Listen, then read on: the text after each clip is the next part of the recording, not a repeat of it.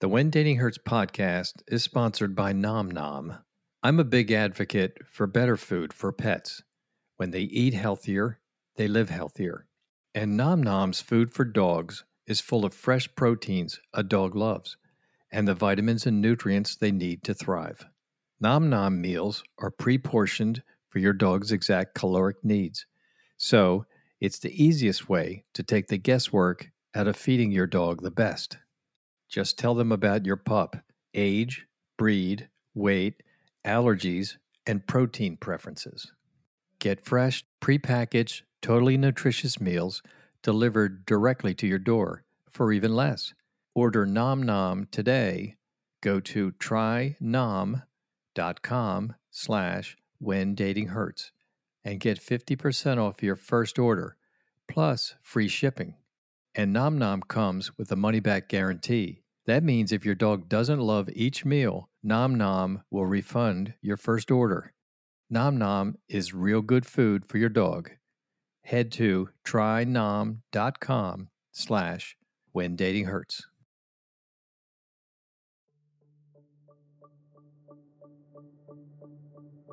I'm Bill Mitchell, and this is When Dating Hurts a podcast dedicated to my daughter Kristen and all women taken from us too soon by the epidemic known as dating violence.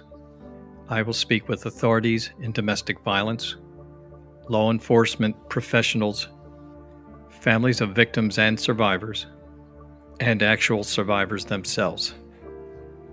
In this episode, I am being interviewed by Scott Johnson of the What Was That Like national podcast. It's an honor to be asked by Scott to do this, and here it is. I'm Scott Johnson, and this is What Was That Like?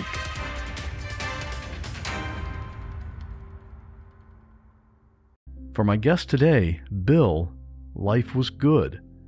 He and his wife had two children, David in high school and Kristen, who had just graduated from college and was about to start a career.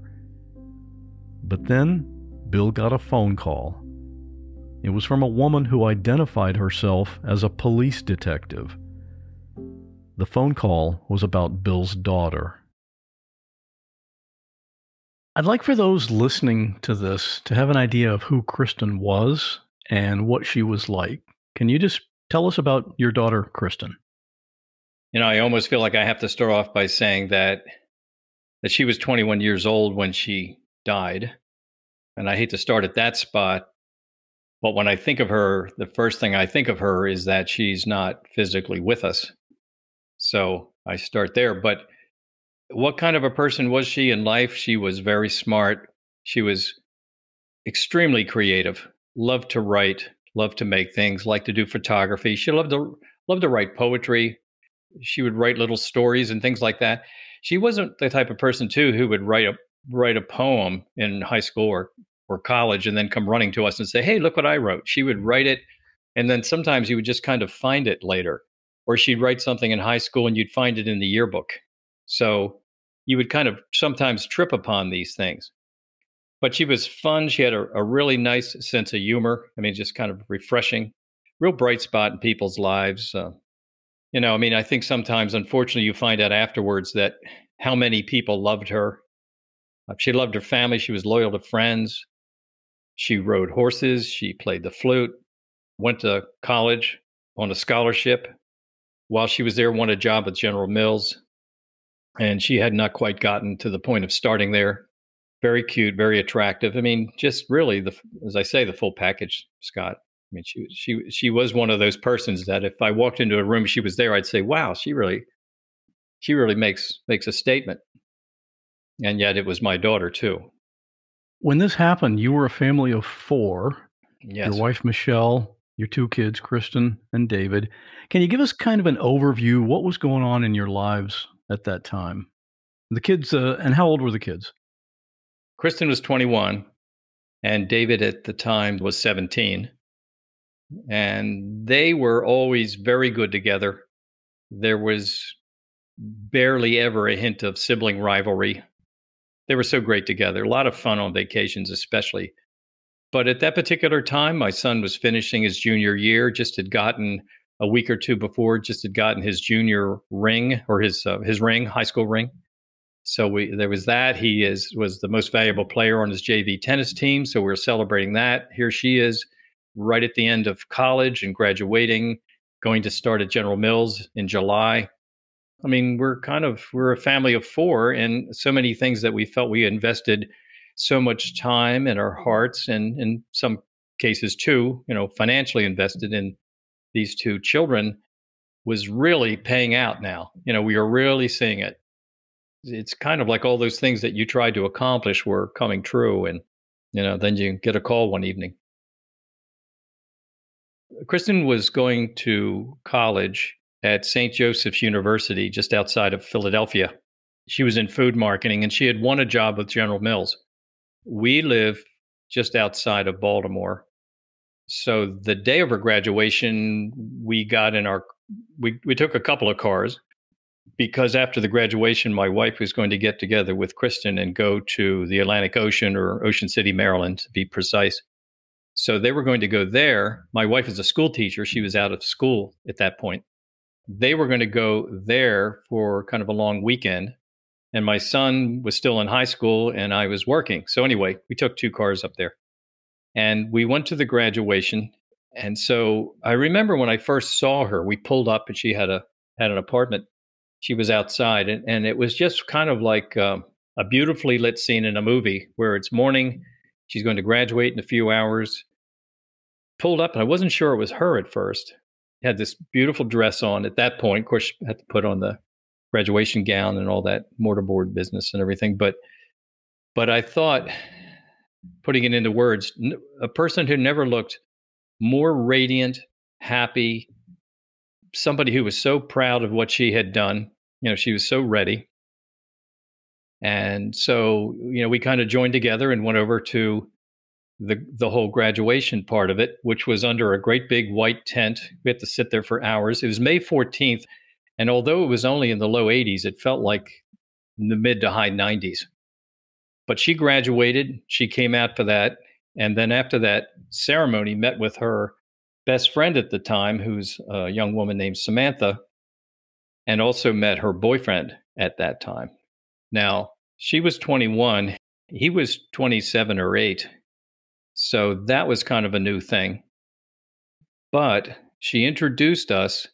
And when I met him, focused on him now, because I was so focused on her, shook his hand like a teletype through my mind were was this thought these precise words ran through my mind is wow i'd never want to tangle with this guy so here i am just meeting him and i'm thinking i could picture myself duking it out with this guy.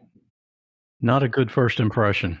No, no. And I, I probably only had that feeling a few times in my life, but that's not a common thing, you know, for me to meet somebody and and let's at least go to that place. You know, I may say, "Wow, that guy's strong," or "That guy's tall," or whatever it is. I don't know. Dresses nicely, could be anything. But I'm like, I pictured myself being in some kind of a confrontation with this guy. So that was that was a premonition I should have followed up somehow, I guess. But yeah, but it's so easy to dismiss that, thinking I don't even know this guy. Why would I? Why would I think that? Oh yeah, oh I, uh, yeah. I'd be the first person to discount my feelings in a case like that. It's like, boy, what are you thinking about? You know, I'm, I wasn't I wasn't focused on what's wrong with him. I just figured what's wrong with me. But kind of sliding off of that, still kind of waiting around on a parking lot and, and saying hi to Samantha. And then Kristen's other friend, her best friend from high school, came up for this. Her name was Felicity. And we're still in touch with both Samantha and Felicity even now, still very close with them. Took a lot of digital pictures, uh, just all different combinations of, of Kristen and this guy. Then he actually had a new camera, a new digital camera. He took a picture of the four of us, meaning my wife and I, Kristen and David. And he and I even had emails the following week because we were exchanging the pictures I took and the pictures he took. But that was kind of graduation day. And there was some tension going on with Kristen and this guy even then. I had no idea what it was. But I said to my wife, and then I said to Kristen, look, if he wants to come with us when we go get something to eat after this, you know, maybe have him come. And and Kristen didn't want to do that. So I was actually okay with that. I'd rather it be the four of us to just be the core group. But right, that day, that that time is about her anyway. You're celebrating her accomplishment. Yeah, and you know she was in Philadelphia, so it wasn't like we were seeing her constantly. It was a real catch-up time, and Michelle was going to continue on with Kristen to Ocean City, Maryland, but David and I then would kind of say goodnight and kisses and hugs and all, and we were heading back to the Baltimore area to kind of go back to what we were up to. So here you kind of come off the elation of that. You know, you're exchanging pictures, and uh, Kristen had left me this one voicemail a couple days after the graduation, just talking and just going on and on about a camera she also received, which she didn't really use that day but she was using it and downloading pictures and this was a whole new thing for her to have a digital camera. So that was that was a, that was her favorite graduation present. She took a lot of pictures over the next 3 weeks or so the key to this is that exactly 20 days after that graduation day on a rainy friday june 3rd 2005 i was with my parents that evening at a restaurant near here again baltimore area my wife and son were separately closer to Washington at a, at a graduation party for some friend's son who just graduated from high school. I got a call after I left my parents at this restaurant and said goodnight. They went home.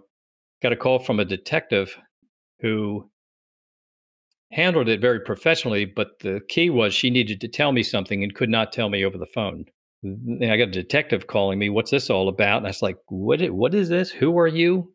Well, they've already been to the house. No one was there, of course. They had to tell me something. It had to be in person. So that was a lot to swallow driving along in the rain with your wipers going. And I pulled off, got this detective's number, and said, I need to call you back. Called my wife, who was at this graduation party, told her what was going on. She asked me, Is this about Kristen? And I said, What on earth? Why would this be about Kristen? These are local detectives and all. So I wound up meeting them at a at a giant grocery store near home. I didn't want to meet them at my front door because I you can't be sure who it's going to be, you know, in a situation like that. But met there, and then, you know, that's kind of when you're handed a parent's worst nightmare. She wanted me to sit in her car and tell me this thing that she couldn't tell me over the phone, and I said, no, let's do it here by the automatic doors and with my back up against a Gatorade container right by the big windows, you know, with all the sale signs and stuff at a grocery store. And I said, No, just tell me here. And she said, Your daughter Kristen was murdered today by her boyfriend. That set us off on a whole new trajectory in life, never to recognize most parts of our lives again at that point. The When Dating Hurts book was published in paperback in the middle of 2020. It was followed soon after by the ebook version. While those two versions were out there in the world, informing about dating violence, in early 2021 I launched the When Dating Hurts podcast. Now I'm publishing the When Dating Hurts audiobook. I did the narration myself because this is my family's story. It's also a story that can save one of your family members. You can find the When Dating Hurts audiobook on Audible, Amazon, or iTunes. It's the same life saving information from the print versions, but now in listening form. Do yourself a favor. Do your family a favor. The When Dating Hurts audiobook is available now. So it was really on me once I got the gist of that, which I understood immediately. I I can understand what that means. I I just pictured my life from that point on. All the things that were that we were counting on that would just never happen. The birthdays and the Christmas and holiday get-togethers and her getting married to some great guy presumably and having kids. I mean just all these things I just felt like I was watching a circuit box with the switches being snapped off. Tut, tut, tut, tut, tut, tut. Then, while I was back in my own car driving home, which was a short distance, my wife, who is still at this party, calls me back and says, Well, what did you find out from this detective? You know, I'd called her and said I got this call, and she said, Well, you know, is it Kristen? And now all of a sudden I know it is. And I somehow didn't give her any details, but she said, We're coming home right now. And I said, Well, yeah, you probably should. My son and my wife came to the house. I called my parents, who I'd just seen at the restaurant, and asked them to come to the house and found a way to say, you know, I'll tell you when you get there what's going on. And sat them in the living room and and then I had to kind of like send their lives off, you know, to the same place mine had been for about 45 minutes to an hour. I can't imagine being tasked with telling the family that news. Yeah, and I've looked back on that many, many times, Scott, and I really think I was I was really chosen for that job the fact that it was then, the fact that my wife and son were not home, I have no doubt it was put on me to pass the word to everybody else. And and I I'm not complaining at all. I th- I was the right person to carry that. I mean, I've carried the story from that June 3rd day to now. You know, here you are on a kind of a as it turns out kind of a cool mm-hmm. June 3rd evening in the rain and then knowing that you're facing a whole different life when that sun comes up tomorrow. And it came up strong. It was a hot, hot June 4th Saturday morning.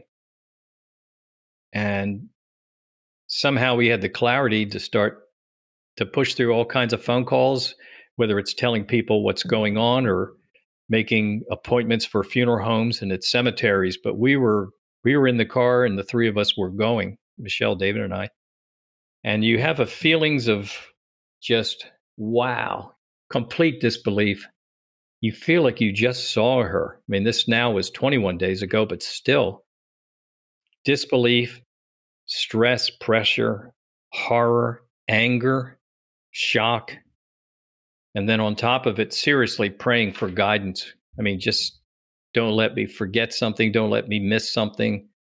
Somebody out there tell me what to do between friends and family and just thoughts coming to our minds to act upon.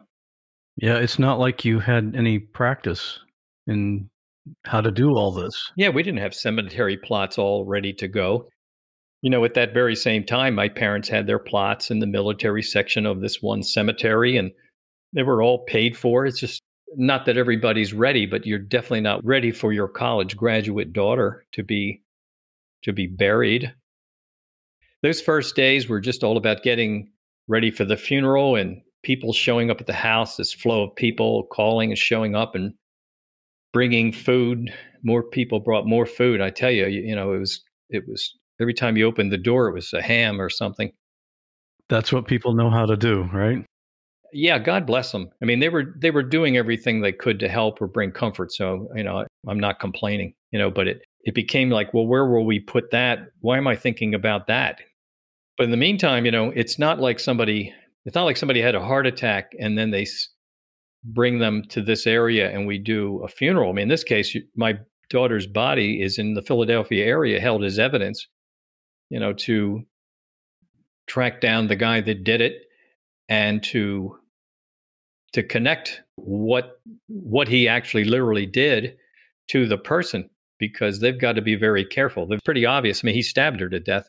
It's pretty obvious what he did, but they want to be sure this doesn't go sideways somehow you know that somehow he turns this into a different story the medical examiner who met who examined her is the same person who examined him which is kind of interesting because he presented at a hospital on June 3rd morning he he attacked her around 3 a.m but he himself presented at a hospital around 9 a.m claiming that he was in a fight with his girlfriend and that's why he was there because he had a number of injuries himself now, the medical examiner's point of view of that and detectives working the case was that he did all of this to himself. He wanted to make it look like she attacked him and it was self-defense. That was that was what he was pushing for. And that's why that he attacked her at 3 a.m., but it took until 9 a.m. for him to get to a hospital because he was trying to work at his story. And he was inf- inflicting injuries on himself with a knife at the same time. We went to three different funeral homes first and the first two just were, they were just so dreary. Now the circumstances were were dreary, of course, but I mean this just made it worse. And the salespeople just were either cold or they handled it just like another job number on a job jacket or something. You know, they just didn't give you anything. And when we got to the third one, it was completely different. The place felt at least neutral, at least neutral to positive. And the guy who was the funeral director there, who handled every all of our needs, he totally got it. I mean, he understood the circumstances and he showed us the different rooms and told us you're going to need a big room because when somebody is this age, all of our high school friends will be here, all of your friends will be here, college friends, I don't care if they're in Philadelphia, they'll come down. And they did. They had a book where people were signing in, and I guess the book ran out after 500 names or families or whatever that was. I mean, we we stood at we stood in the wake for over four hours. I think we went into the fifth hour, and finally, at one point, they said we have to close this place. That's that's the kind of person that you want to work with. He was he was great. I, I don't know. I, I guess just it comes with practice, but also the type of person. But but he knew how to do some hand holding.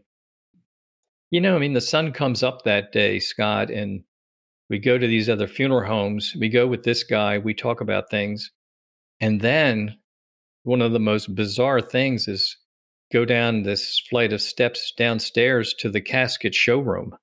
I mean, that's really what it was like. It was like a new car showroom for caskets. My wife had said, Well, I don't think, I think Kristen would like a white one. I don't think she would want one of these dark ones or a dark wooden one. And I, and I remember thinking, it's so bizarre to have a conversation about what kind of a casket my daughter would like that first day was was really like um, being a, a pinball because it was calls that I was making or getting from the apartment complex where it happened, speaking with law enforcement officers, trying to pick through some pieces, and they were very forthcoming. They were helpful. Talking with relatives, coworkers, friends. Very soon after that, newspaper reporters, and you just. I think this tends to happen to dads more than anybody else in the family, but you just want as many details as possible of what led up to this and what actually happened and where's this guy now and what is his story. Maybe you just want it to make sense at some mm-hmm. point and and you just kind of know it really can't make sense. And i was actually surprised as the days wore on how well we were handling it because we were all going at it very very hard but never really feeling exhausted. I mean it would be 10 or 11 at night, finally on Sunday night or Monday night. The funeral didn't happen till uh, Thursday, but we kept our minds pretty clear. We seemed to have this sense of now we need to do this. Oh, we need to call this person. We need to phrase it this way. All these things kept going on. Something we didn't really notice until some time later when we were talking about it with a friend. We had a lot of strange occurrences that week. We had as many as nine light bulbs that blew out in the house from the time from the day she was killed for the next seven days i kept thinking god i got to get another light bulb and put it in that lamp over there. You know then a few hours later we go in some other room and some light would blow out and it's like god i gotta go get some more light bulb. It was ridiculous but it was mm-hmm. like these electrical things and three of our four cars wouldn't start wouldn't start for a day and then the next day they'd start. After that part that that chapter the funeral's over and you're just back to living life you you actually had to go back to work. Yeah i did. Yeah uh, so i was out of i was out of there i guess really i think it was just two full weeks. I, I say that like it wasn't very long but that's actually i think pretty long. I was out of there for a couple of weeks and when i came back in there was one person in particular who said to me that a lot of people there thought I'd never come back to work.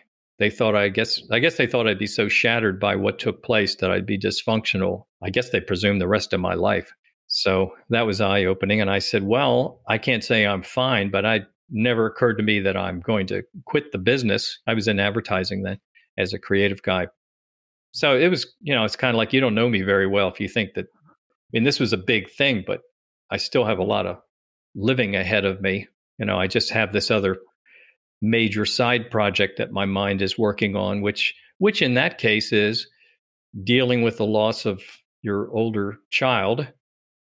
You know, some people they lose a child and and it's horrible and the child is buried and they have to maybe they got to figure out their own path on how to get through grieving and time passing and all the denials and anger and all the things you go through. in our case, it wasn't like that at all. It was, well, we still have to get this guy into prison, you know, at least as much as we can. There's this whole other incredibly important thing, this project that has to take place and has to unfold. And, you know, we didn't have that playbook either in our hands when she was killed. I didn't know what happens next. I mean, that led to a preliminary hearing and formal arraignment and all these other phone calls and twists and turns. And, you know, the When Dating Hurts podcast is supported by BlendJet. Big, bulky blenders are a real pain to use, but the BlendJet 2 blender makes blending a snap. I'm using mine several times a day. Convenience is the reason why. The BlendJet 2 is portable, so you can blend up a smoothie at work, a protein shake at the gym, or even a margarita on the beach.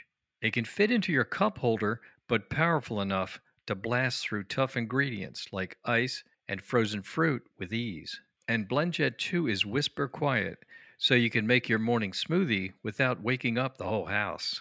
BlendJet lasts for 15 or more blends and recharges quickly via USB C. Best of all, BlendJet 2 cleans itself. Just blend water with a drop of soap, and you're good to go.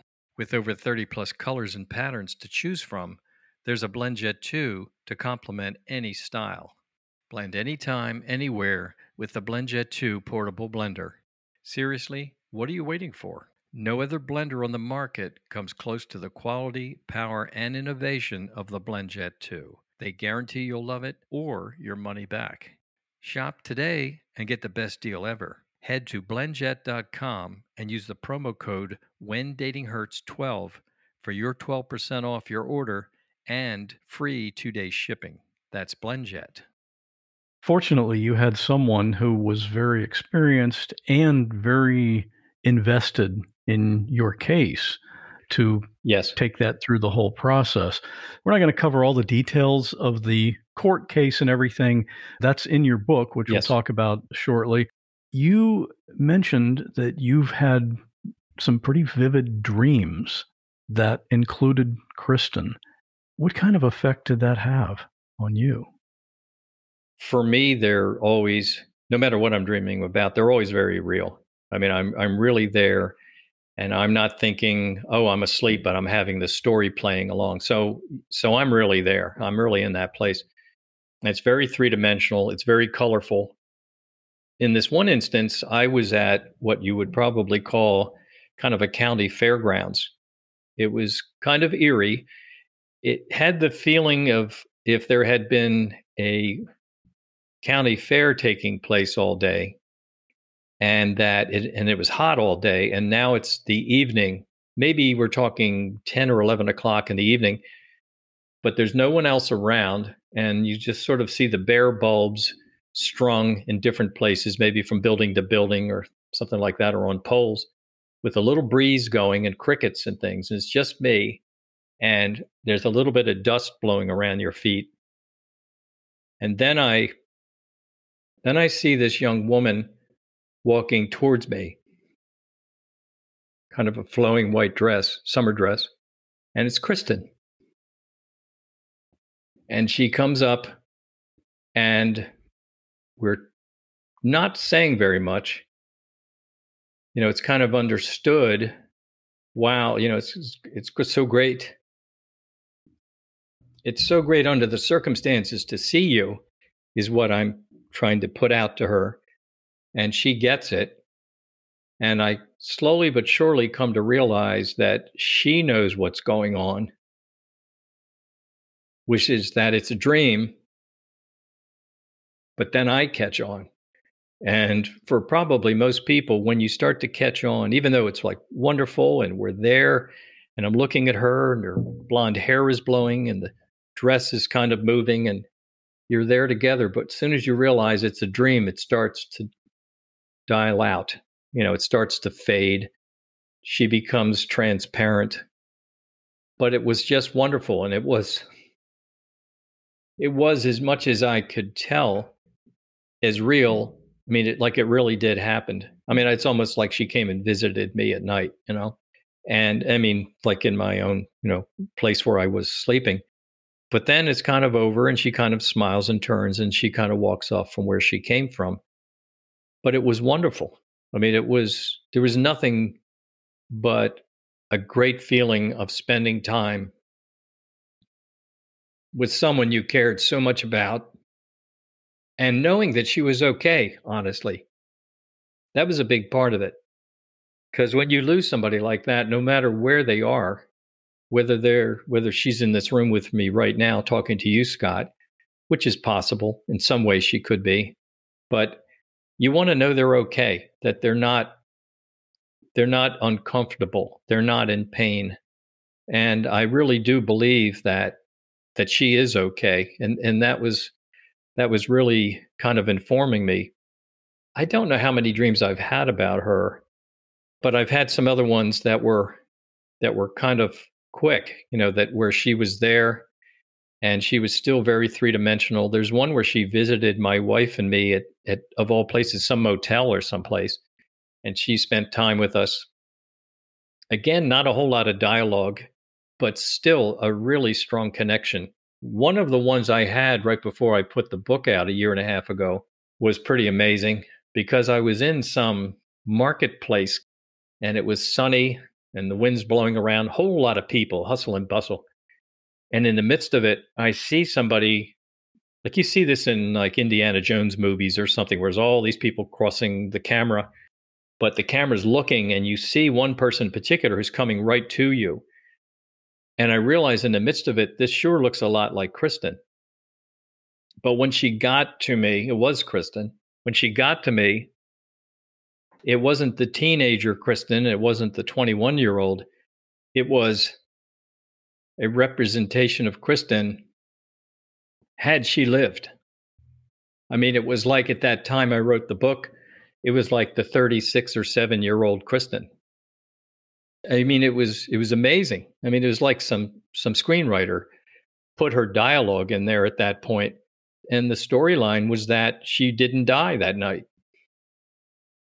It was that that she had been she had been saved by a fast acting detective and that in the Philadelphia area now this is this is all created in my mind but that in the Philadelphia area there was a team of doctors who were always on standby for cases like this of people who were near death or people who had died and slightly came back and that they saved her but she was in such such rough shape from what this guy had done to her that it had taken all this time to rehab her to the point where she physically and more so emotionally could return to life with people around. It was it was amazing and at the end of the dream all i wanted to do was to get her back and reintroduce her to her mother and and david but I mean, that was seriously, that's as real as me sitting talking to you right now. Sometimes I think it's it's almost cruel how vivid dreams can be when it's something that we want so badly and then we've got to wake up yeah it's not and, it's not there. Yeah. When you're talking when you're talking about that it reminded me of the lyrics to a tom petty song. I don't know if you've heard this or not it's one of his hit songs but one of the lines is God, it's so painful when something that's so close is still so far out of reach. Oh, uh, wow. Yeah. Yeah. Yeah. You could almost touch it, but yeah. Yeah. It's, it's a tough tease. No doubt about it. It's a big, it's a big tease. I want to hear the story of the locket. Can you take us through what happened then? The locket story, uh, you know, if, if somebody were to go to my website or if somebody were to get the book, they'll see immediately how I liberally use a golden locket as the main visual. And so when you when you see the book, you'll see the words when dating hurts, you'll see the locket there and you won't get it. You couldn't possibly get it, but you will get it if you read the book, you know, or if you well, of course you'll get it now just by listening to the story. So what happens is this if you go to the night of Kristen's wake, now the wake took place. Sometimes people call that a visitation, but it's the opportunity to come and see the family and offer condolences, say a few words. And that was the night where we had just so many hundreds of people my wife and I received, and my son and my parents received there that night. Even though my daughter was attacked and stabbed and slashed, you know, she was made very presentable in an open casket. People could see her that night. It was not closed casket. The night of that, Kristen was laid out and we were receiving people. Now, in the meantime, one of my daughter's high school teachers, her name is Patricia. Patricia came there that night from home. She actually came to the back of the funeral home. You know, somebody let her in, and she was on kind of a mission. And her job was to seek out Michelle, my wife, to seek out Michelle's closest friend because she wanted to share something with her. The When Dating Hurts book was published in paperback in the middle of 2020. It was followed soon after by the ebook version. While those two versions were out there in the world, informing about dating violence, in early 2021 I launched the When Dating Hurts podcast. Now I'm publishing the When Dating Hurts audiobook. I did the narration myself because this is my family's story. It's also a story that can save one of your family members. You can find the When Dating Hurts audiobook on Audible, Amazon, or iTunes. It's the same life saving information from the print versions, but now in listening form. Do yourself a favor. Do your family a favor. The When Dating Hurts audiobook is available now. Patricia then caught up with Donna, one of my wife's very closest friends, and wanted to tell her a story of something that had happened to her. Patricia had lost two daughters four years earlier and lost them. And this is like just horrible thing. Lost her two daughters at the same time when their car, which was at the University of Maryland, a storm was rolling in, kind of a hurricane, but sometimes hurricanes have tornadoes in the midst of them, in the middle of them. And the car that these two young women were in, one was a one was a, a senior, I think the other was either freshman or or sophomore. But the car was was literally picked up and flung over an eight-story dormitory onto a highway down below. Obviously, both instantly killed. So she lost both of her daughters, and friends and family had the presence of mind to present her with a locket on each one of the girls' birthdays as they came along. So she had these two precious lockets, and the lockets had pictures of the girls in them. And in each case, one locket would have a picture of the girl who was killed, the daughter, and then Patricia in there, and then also a lock of that girl's hair. So she had a gold one and a silver one.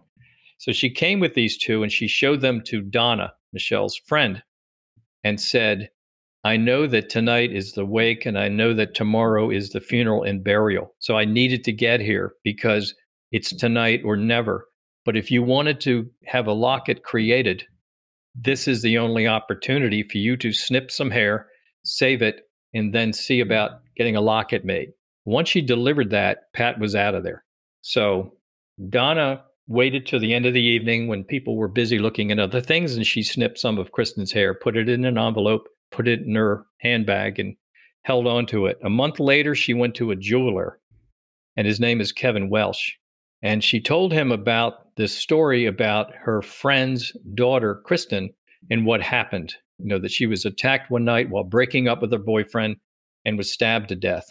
And he's listening to the story and he becomes particularly emotional about this abusive relationship and this girl who gets killed.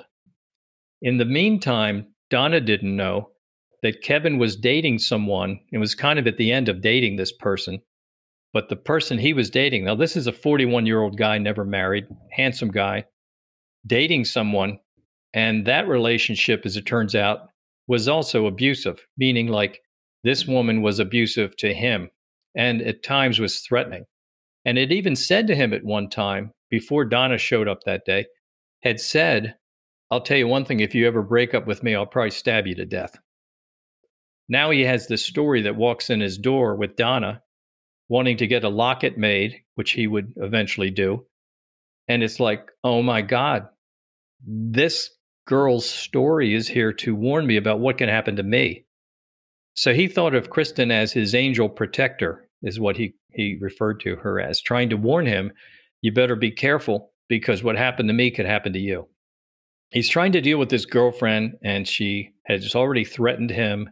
But sometimes they get together, it's okay. But there's just something off about her, and it seems to be getting worse. And the meantime, she is texting him and she is calling him pretty much incessantly. And he's trying to figure out what to do because he figures now for sure if he breaks up, she's going to show up at some point. She's going to get him. So he goes ahead and he works on the locket. Now he's got to get lockets in. Donna has to pr- approve one. He's got photos of Kristen and her mother, Michelle. He's going to put one on each side of the locket as it opens. And then in the middle, there's a little glass oval window, and that's where he'll put a lock of Kristen's hair. So he's kind of working on it, and it's all aiming towards about two months later. He's got plenty of time when Kristen's birthday is coming along, August 24th of that year. So he keeps getting these phone calls, he keeps getting these text messages harassed from this woman. And he realizes as much as he doesn't want to change his phone number because it's his personal and business phone number, he doesn't want to change it. But he's at the point now he has no choice because this woman won't stop. And he keeps telling her, you know, I, I really think, you know, we're kind of done here. And, you know, I, I don't know if we can go on seeing each other or any of that stuff. He keeps trying to be out of town and miss her and everything else. Anyway, he gets the locket done it's almost August 24th. He tells Donna that it's finished.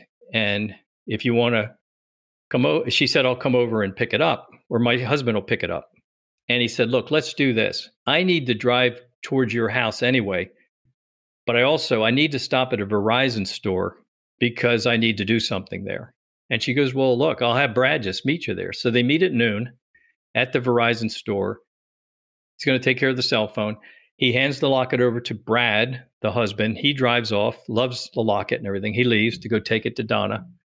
Kevin goes, Kevin Welsh goes into the Verizon store and he finds out that if you want to change your phone number, you don't do it in the store. Just call this number and they'll take care of it. He goes, Oh, great. He drives back to his jewelry store. He's sitting in the lot. He calls Verizon, goes through it, and they say, Okay, you know, we can do that right here.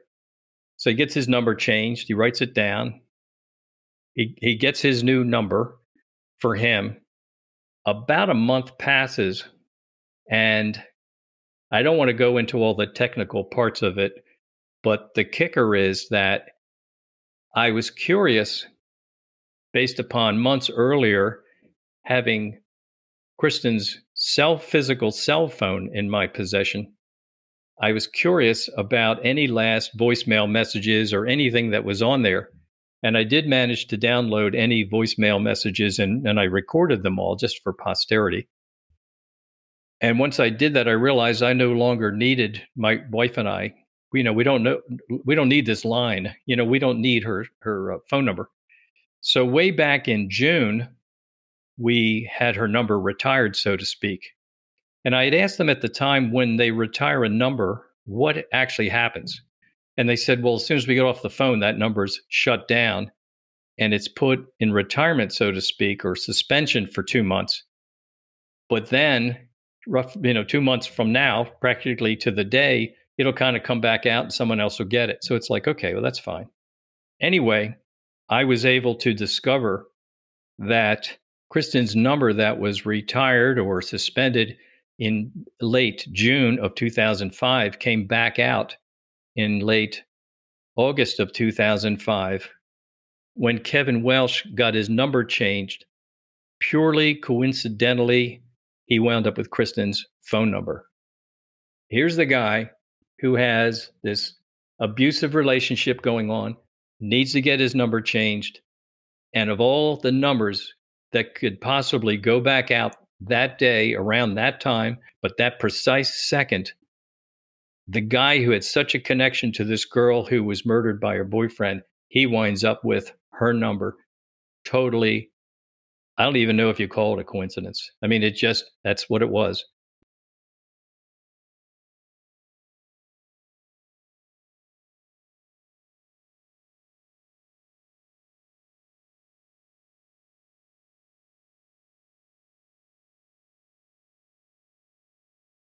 How did you realize or eventually come to realize that he got her number? Yeah, that, that's a really good question. So, so what happened was this: there was a day let me do the chronology just quickly again. She was killed in June. Donna went to Kevin Welsh at the jewelry store to get the locket going in July of 2005. In August of 2005 is when the locket was given to Donna, who then gave it to Michelle, by the way, on Kristen's birthday, August 24th. And then a month after that, there's something called a formal arraignment, and that was in Philadelphia. My wife and I were in Philadelphia for that.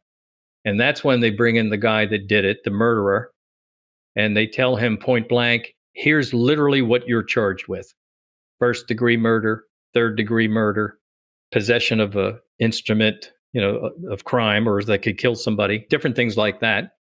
One of the well, one of the things I did was there were two voicemails on my phone and I would listen to them from time to time. They were both from Kristen.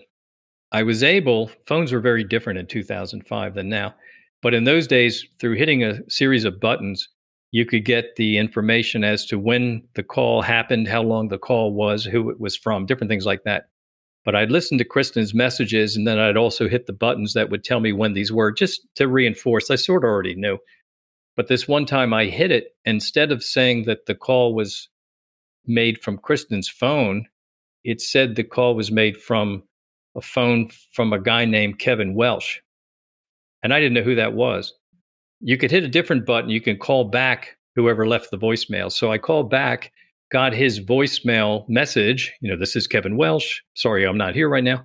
And I left the message and I said, you know, my name is Bill Mitchell. My daughter's name is Kristen. I know you don't know me, but you might know my daughter. I'm wondering if somehow she may have left a message from your phone. Even though I knew it couldn't, I just hadn't heard about this guy. I left that message. Please call me back if you get a chance. We're driving back from the Philadelphia area courthouse to Baltimore, and my phone starts ringing. But when my phone starts ringing, you know, you could even in 2005 assign a ringtone to specific people. You could, you know, could be a siren, could be anything, could be a bird chirping. And it was giving the ringtone as if Kristen was calling me, someone who had passed away months ago. And I'm driving the car at that time, and my wife's saying, Why aren't you answering the phone? And I said, Because that's Kristen's ringtone. So when I answered that phone, it could have been Kristen on the other end. I didn't know what was going to happen or some cruel trick. But all of a sudden, it's this deep voiced guy named Kevin Welsh. And it's like, what is this? So he described who he was. And he said he was a jeweler in the Baltimore area, told me where his shop was. And I realized, wait a minute. I think I've been to your shop, which I had been one time based upon a recommendation from this Donna. And I said, Did you make a locket for a young woman who was killed? Did you make a locket for Donna? And he said, Yeah, I just gave it to her three, four weeks ago. I said, Oh my God. I said, Somehow you've got my daughter's cell phone number. If you've ever had shock waves go through your system, me, my wife, and Kevin Welsh on the other end of the line, it was right then. I mean, it was just like, I cannot believe. And I didn't even know the story of the girlfriend at that time. When we finally caught up with him, we found out about the girlfriend situation. So that's why he changed the number and everything but yeah, he got Kristen's phone number, and he and I are friends for life. I call him brother Kevin, and I'm brother Bill to him. And when I go to call Kevin, I still see him and talk to him a lot. He's participated in a lot of parts of our life, but when I go to call him on my phone, it actually still says Kristen next to the phone number. I, I never changed it to Kevin, but I know it's Kevin's number. Pretty incredible. It is. It's a, it's completely incredible. Well, you mentioned Kristen's voicemail that you had kept and, and listened to. And that's one of the ways you stay connected in some way with her. Hey guys, Kristen. Um, I got your message. It is about 10:20 on Wednesday morning, and I am at the new apartment. It's beautiful. Um, there's a lot of stuff to be put away and a lot of stuff to be done, but I did get your message from last night, and obviously things were a little hectic. Like I was really tired and trying to put stuff away and whatnot moving is quite an adventure. Um, but the movers were great, and everything went really, really well. Nothing got broken. They packed everything like wrapped in paper in boxes, which is crazy. Like they did a really good job. So Um, give me a call back when you get this. I love you. I guess you're at work. I'll talk to you later, Dad. Bye. What goes through your mind when you listen to that voicemail message? It's uh, it's a connection to better times. It's a connection, obviously, to the living Kristen. Um, it's a connection to her whole life from August 24th, 1983, when she was born, you know, all through her life. I mean, I, I see that just all those pictures all lined up and all the moments and all those different things. I don't, I never feel bad listening to them. I feel, feel good listening to them she's talking about being in this new apartment of hers and you know she was just very happy. She was about ready to start her job and she still had lots of friends and you know we didn't appreciate we didn't know or appreciate at that time that she was having all kinds of difficulty with this overly controlling dominant boyfriend situation. She didn't tell us about that. And her friends were aware of it but but we didn't know. But for the most part i feel i feel very good. I mean my wife had a number of voicemail messages on her phone, but she was very good at listening to them, getting the gist, and then kind of taking them off because in those days you were kind of you had limited storage. And so I might get rid of every other one I had, but I didn't get rid of those. And then eventually rec- recorded them, of course, so that I, they would never get away. Right. Now you've got them forever. Right. Sure. Kristen's brother, David, four years younger, Right. This happened when he was just a young teenager. And I know he and Kristen had a very special and close relationship. For a lot of kids, it seems like this would this could be something that would just break them for life. But and not that David doesn't still feel pain of losing his sister, but his perspective on this is really inspiring. So I want to take a minute here and hear from David and we should tell people you've written a book about this whole experience, which is about to be an audiobook. And uh, matter of fact, by the time this episode gets released, it may be out in audiobook form. Yes, it should be. What we're about to hear is the chapter that David wrote to get his perspective on how he responded to what happened. I'm David, Kristen's brother. On the morning of June 4th, 2005, the day after I found out that my sister had been suddenly torn from our lives in an unthinkable manner, I experienced a moment of personal revelation that was critical in shaping my outlook on both my family's tragedy and on life itself. I decided to share it in this book in the hopes that it may help others coping with their own personal crises and tragedies, in whatever form they may come. My parents were in the funeral director's office attempting to iron out the details of the wake, funeral, and burial. The news was still fresh, our emotions were still raw and unpredictable, and our grasp on the reality of the situation was shaky at best. A ways into the meeting, the funeral director asked us, Do you think you would prefer a casket made of wood or of metal?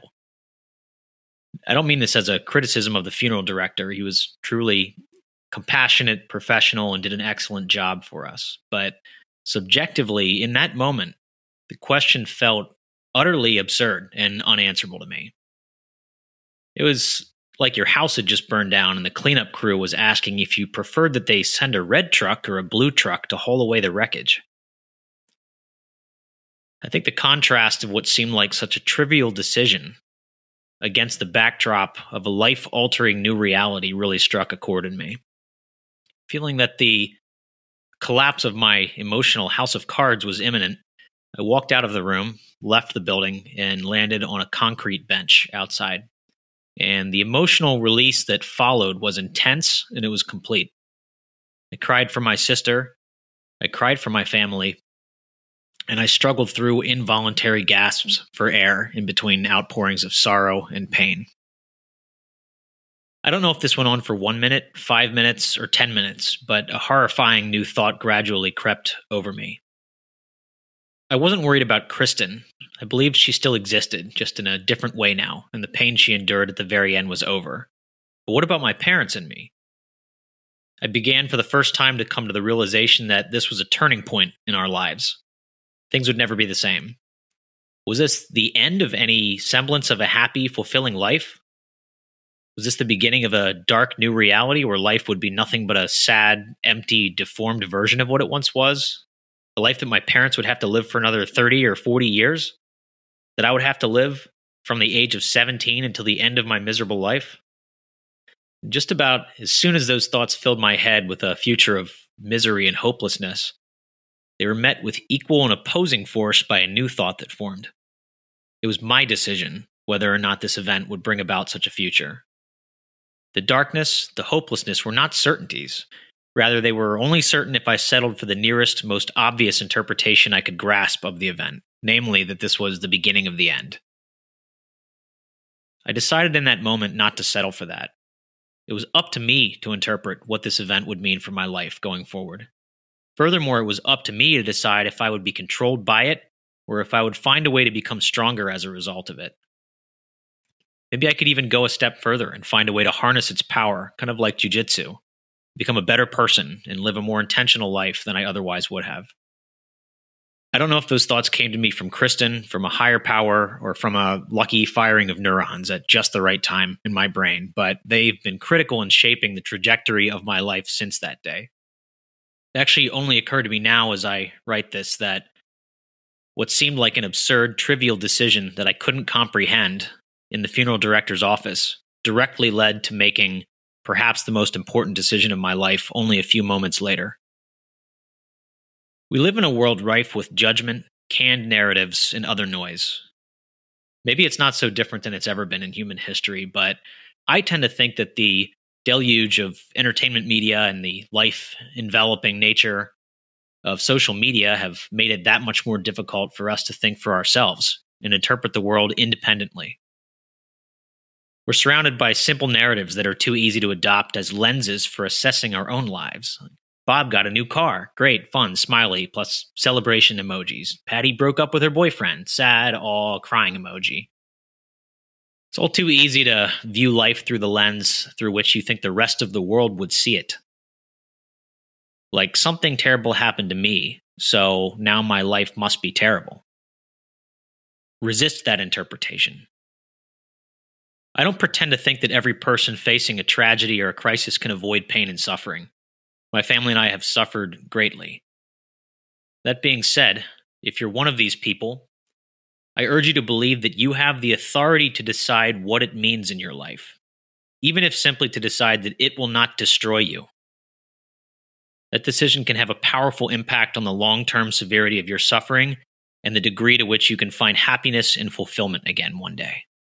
It did so for me. David seems to have a wisdom that was beyond his years. You know, to have what a great outlook on that. David, when he was even a little kid, and I mean like three, four, five years old, David was what some people referred to as an old spirit. I don't know if you've ever heard about that before, but it is. I mean, look, you know, when you've got somebody that's three years old who is having these deep conversations with a priest about God and wanting to know more. I mean, I have pictures of him when he was maybe, I think, all of like 10 or 11, sitting in a hammock with a minister after one of my cousins was married and they're they're in this swinging hammock. They must have been there the better part of an hour. But this man had been, I believe, a Catholic priest. Then he became kind of a minister of some description, and then he became like a Baha'i priest or minister. I'm not sure what they call them with that, but so David was just fascinated that this man had kind of moved from one thing to the next. And I mean, they're having this great conversation. And I walked up at one point and even said to this man, I said, you know, I know David's been here a long time. I mean, do you do you need a break or something like that? He said, no, no, we're good, we're good. Kind of waved me off, like, get out of here. You know, this is not this is not about you. But he's always been that guy. He's he's a he's a deep guy, and and you know from that chapter that he added to the book that even at 17 years old, when he had, you know, that's what he's talking about, that even back then he looked at the situation and thought, this can crush me, this can change me in in really detrimental ways, or not. And I have to make a decision that I won't get swallowed up in this. There was a different time we talked. He and I talked about it. This is about four years after that Kristen was killed. And I asked him, I said, it felt like you distanced yourself from some of it. And he said, Well, you and mom were doing such a good job of grieving and handling it all. I just thought, you know, I was 17, 18 years old back then. I still wanted to be a high school junior and senior, and I wanted to go to college and have a college life. And I didn't want to carry that. I didn't want to be known as the brother of a murdered sister all the time. I wanted to be me. Yeah, he needs to have his own identity for sure. Right. So your book, it's already out and like I said the audiobook version might be out by now. You also now have a podcast where you talk to people and try to bring awareness to something that a lot of people aren't even familiar with, which is dating violence. Some of the episodes are with those who have actually survived this, where they tell their story. Can you talk a little bit about the podcast? Well, you know w- what happened was this: is that I put the book out, and that that was a big lift. Took over four years to to kind of piece it together, and only really in the last year that I believe it would ever get done. And it was it kind of started out as as articles, short articles, and that somebody at one point had the wisdom to say, "Why don't you stop writing these articles and just write the book?" So I made the book really a bunch of short chapters. Any one of them could be considered an article, but anyhow, they all kind of string together. The key to the book, and I think the podcast is this: is that that the book tells our journey from the night of the call from the detective up until about the time the book came out.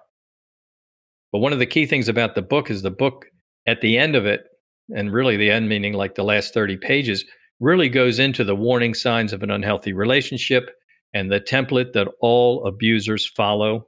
I've never seen something like that before, but it gives all these insights into how to detect if this is going on, how to take action, how to be safe, you know, how to live through it, you know, which of course we know that not everybody lives through it. Once I got the book out, quite frankly, I felt like I had shipped my best friend away on an airliner. And it was like, I, I kind of missed that. I missed the challenge and the putting together of it all. And then I thought about podcasts. I thought, well, you know, I could record a podcast this morning, edit it this afternoon, and upload it tonight. And I thought, I'd like to take some of the characters in the book and bring them to life so people can hear from them, which then led to bringing on domestic violence counselors, maybe going back and getting some of the law enforcement people who were involved in the case, which I've done, maybe go and get mothers of victims and fathers of victims and and of survivors and then bringing actual survivors on. So I have male and female survivors on the podcast I've got other people in the pipeline who are also. All of these people are just such real and such great people. The survivors are so courageous because, I mean, I'm listening to these people and it's all I can do to breathe sometimes listening to how horrifically they were they were handled by someone who at some point in time claimed to love them and then to see how they worked their way through it how they found ways to cope how they found ways to get out of that relationship, get it behind them. But I will tell you, my imagination never would have taken me to the places that a lot of these podcast episodes do. They're so compelling, and I and I think that in in uh, uh my own way over here, you know, with uh, domestic violence, dating violence, that I really have the greatest ad- admiration for people who who do this for a living, and they don't get into it for the money. You know, professional domestic violence counselors, the one thing I can guarantee is they never get rich. But on the other hand, they're really actively bettering or even saving lives, bringing comfort. Yeah, sometimes the rewards of work are not just financial. That's the truth. If anyone went to your website, which is whendatinghurts.com, the links to everything are there as well. And you're right. A lot of the matter of fact, we've on on this podcast, I've done a few episodes that have kind of dealt with this subject. Yes, you have, and you did it well. By the way, uh, it was interesting listening to some of yours because because you would start down a path or a, a problem would be presented, and I was wondering how you'd handle it, and you and you really you went right where I would have gone. Yeah, you you really under you do understand this uh, this whole issue. You really do. Thank you. I appreciate that. Yeah, I mean that sincerely.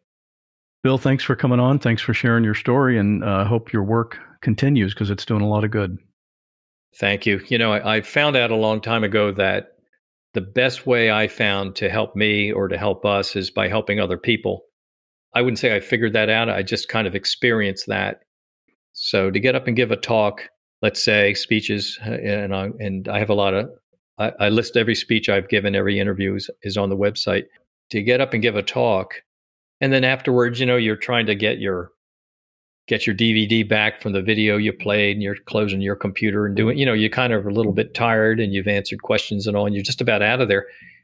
Inevitably, someone will come up and say, Thank you so much because I went through one of these. And, or I've had people come up and say, I heard you speak here four years ago. And I just want to tell you that here's what I've done over the last four years since I heard you speak. And you hear these stories of how they were in rough shape or they were in a bad marriage. And now it's like the sun's come out, the clouds are gone, and they're happy and they're with someone else or they're remarried or they're with nobody, but they're happy. That's the big jackpot for me. Bill and I didn't talk a lot about the court case, but he did go through all that in detail in his book. The man who killed Kristen was convicted and sent to prison, where he'll hopefully be for a very long time. One of the things I really appreciate about Bill is that he's taken this horrible tragedy and turned it into something very positive, and it's a cause that continues to be helpful for a lot of people. I think that's something that would make Kristen very happy. The When Dating Hurts podcast is growing steadily. Why is that? Analytics tell us it has to do with relevant content that listeners really want to hear. And in our case, we're talking about your daughters and sons. What could be more important or more interesting? Let me thank you for listening in and for asking friends and family to listen too. If you want to reach us, head to whendatinghurts.com. Thank you.